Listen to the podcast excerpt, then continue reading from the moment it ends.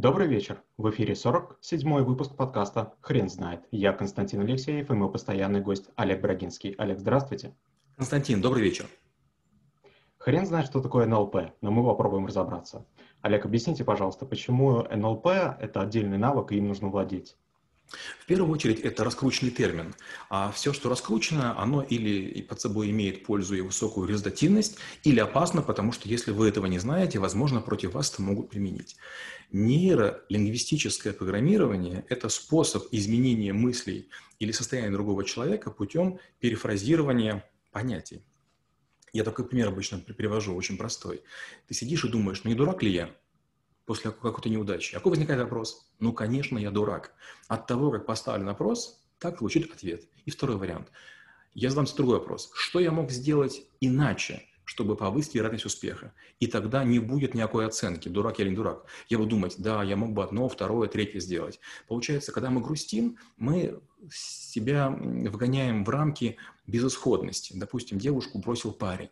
Девушка, вот, я не такая, второй парень меня бросил. Подожди, может хоть иначе. Подходит НЛПист и говорит, да нет, это тебя Бог уберег от двух неудачников.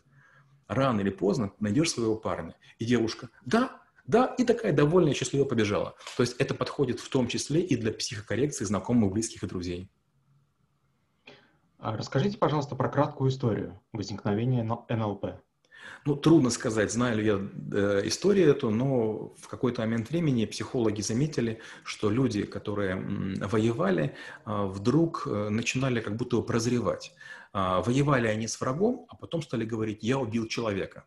И они стали говорить, подожди, да, ты убил человека, да, в близком бою, но ты помнишь, что это же твой враг. Возможно, он или другой такой же там изнасиловал твою сестру или там убил твою мать.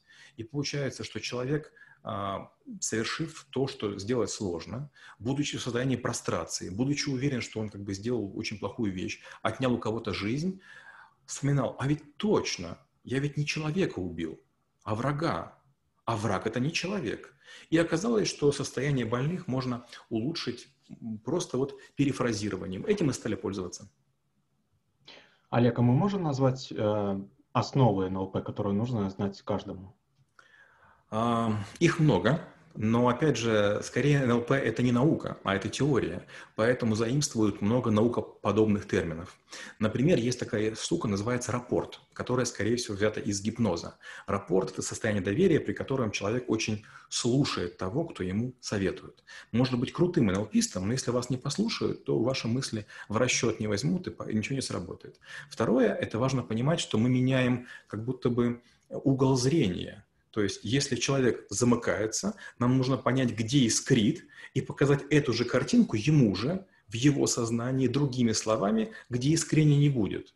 И последняя важная вещь. Ни в коем случае НЛПист не должен на себя брать как будто бы ответственность. Да, бывает такое, что кому-то ты помог, слава богу, но бывает, кому-то ты не помог. Вот тут как бы горевать не следует. Не каждый врач может вылечить каждого пациента.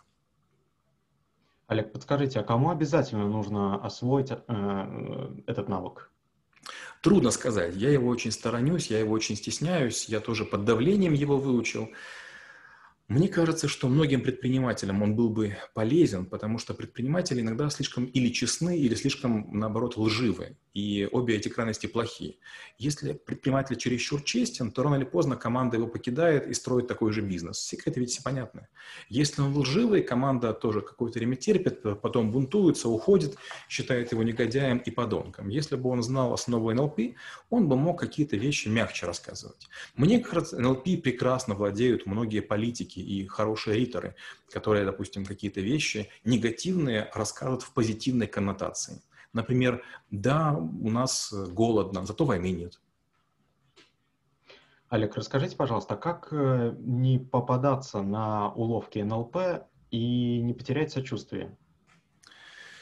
Ну, во-первых, уловки НЛП очень тяжело понять. В какой-то момент времени вам говорят некую фразу, некую позицию, некий монолог, некий абзац, некую мысль, и вы вдруг чувствуете, что вы согласны, вот прям легко заходит.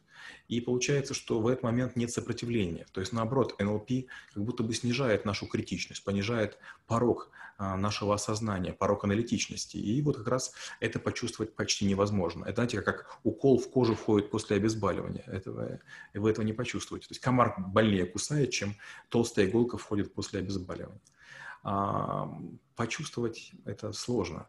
А, попасться, попасться вы обязательно попадетесь.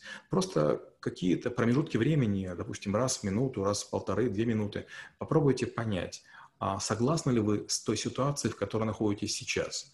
То есть, возможно, вы уже кивнули или сказали «да», но подождите, пока вы не подписали документ, может быть, пора забрать свои слова обратно, возможно, вы уже на крючке, возможно, вы глубоко заглотили э, НЛПшный крючок. Ничего страшного, два пальца в рот, рвем прямо на стол и говорим «извините, был испуган».